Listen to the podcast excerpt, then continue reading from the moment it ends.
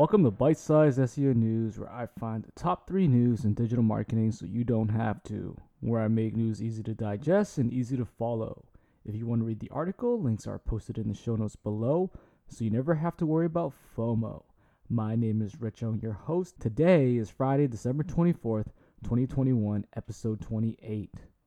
Coming up, fresh out of the oven are today's top three news you definitely don't want to miss. Story 1 DuckDuckGo is working on a privacy focused desktop browser. Story 2 Meta announces updates to its ad campaign setup process.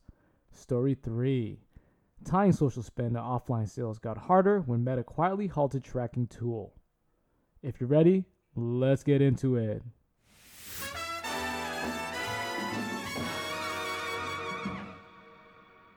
In our first story for today, this one's brought to you by Emma Roth of TheVerge.com. DuckDuckGo, the company best known for its privacy focused search engine of the same name, is working on a desktop browser that should bring the same focus on avoiding being tracked to your entire web experience. In a post on his blog, DuckDuckGo CEO Gabriel Weinberg offers a glimpse at what the upcoming browser will look like, notes that we can expect it to perform the same way its browsing app does on mobile. Weinberg explains that the desktop browser will offer robust privacy protection by default, without you having to toggle on any hidden security settings. Like the mobile app, the desktop equivalent will come with the same fire button that instantly erases all of your browsing history, stored data, and tabs in one click.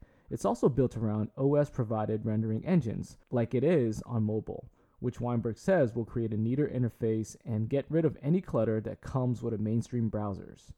He also claims that early tests of the browser indicate that it's significantly faster than Google Chrome. That's what we've used to build our app on desktop. End quote, said Allison Johnson, the senior communications manager at DuckDuckGo explained in a statement to The Verge. Quote, Instead, we're building the desktop app from the ground up around the OS provided rendering APIs. This means that anything beyond website rendering, for example, tabs and bookmark management, navigation controls, passwords, etc., we have to build ourselves. End quote. In other words, on Windows, the browser will use Edge Chromium rendering, and the same goes for Safari WebKit on Mac OS. Johnson also noted that this isn't the same as forking, which would mean that the browser is built off of one that already exists. The browser is currently working in a closed beta test on macOS, but a tweet from Weinberg hints that DuckDuckGo is getting it ready for the Windows as well. There's no word on when the desktop browser will become publicly available. Last month, DuckDuckGo introduced a built in tool for its mobile browsing app that's supposed to prevent apps from tracking users on Android and in July, the company rolled out an email protection service that says it will strip away any trackers attached to your emails. If you'd like to get some more information, check out Emma's article in the show notes. For our next story, this one's brought to you by Andrew Hutchinson of Social Media Today. It's a little late in the year for significant system shifts, but Meta has snuck in one more update ahead of the holiday break with the announcement that it's making some big changes to its ad objective listings in Ads Manager in order to simplify and streamline the campaign setup process by enhancing the focus on the most practically relevant options and tools. As explained by Meta, quote, in order to effectively guide advertisers to optimal campaign setups, we're redesigning the objective selection experience when creating new campaigns in Ad Manager. We're moving to an outcome driven ad experiences model, ODAX, where advertisers can select their design business outcomes, for example, awareness, traffic, engagement, leads, app promotion, sales, and interface will guide advertisers to the most optimal campaign setup creation paths to achieve that outcome. End quote. That will mean that the Ads Manager interface will get an overhaul. The main difference, as you'll note, is a reduction in objective options from 11 to 6 and a move away from the awareness, consideration, conversion banners in order to make it clearer what each objective stream actually is and how they can be used in your promotions which makes sense.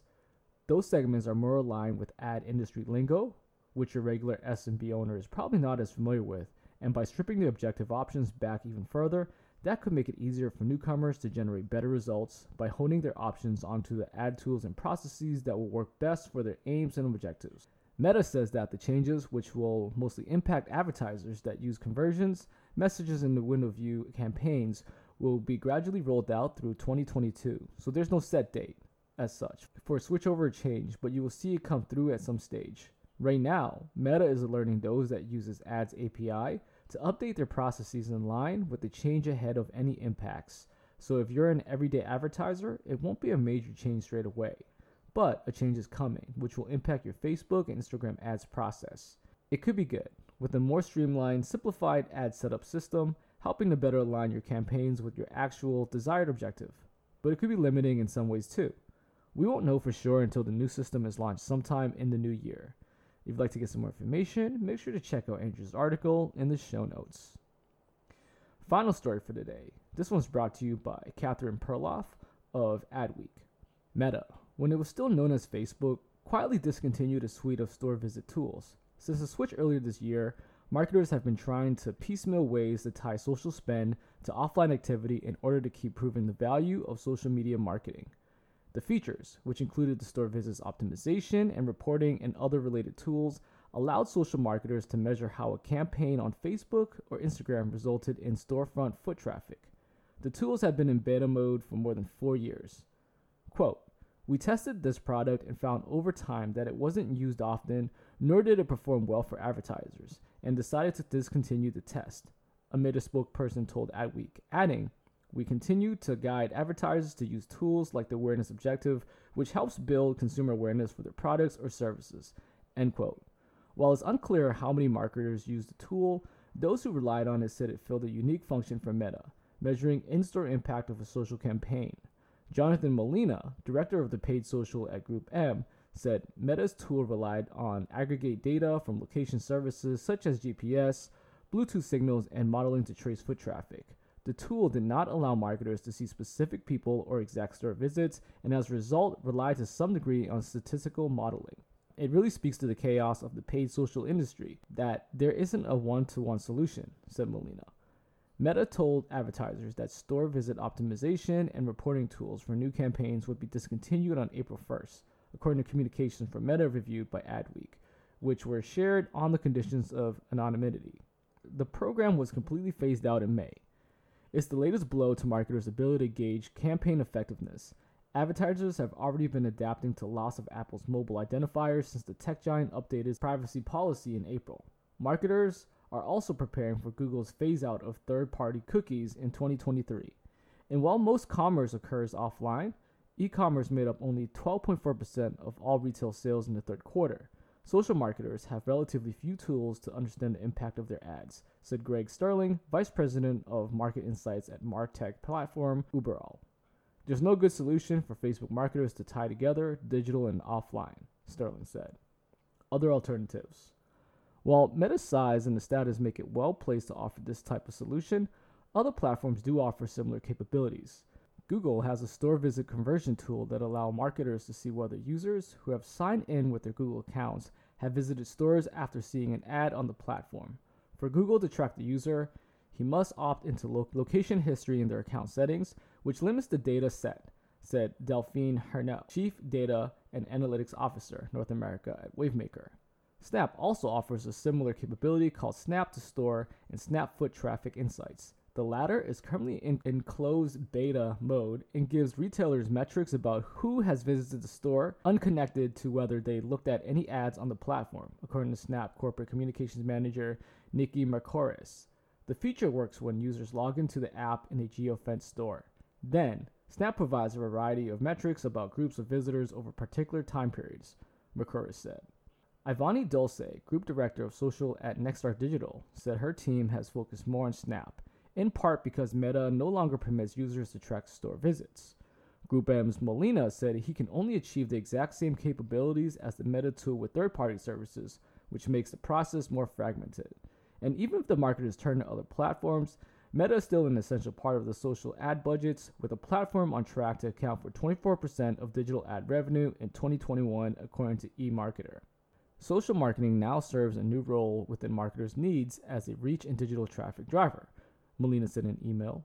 Store visit tracking as a strategy is still essential to advertisers and is now only achievable through business partnerships with third party services. End quote.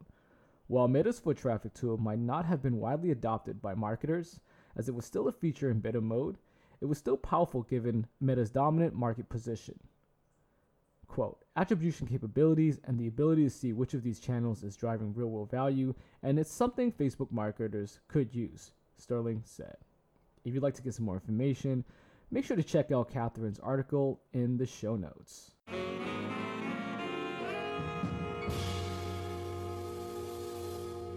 That's it for today's show. We've made it to the end.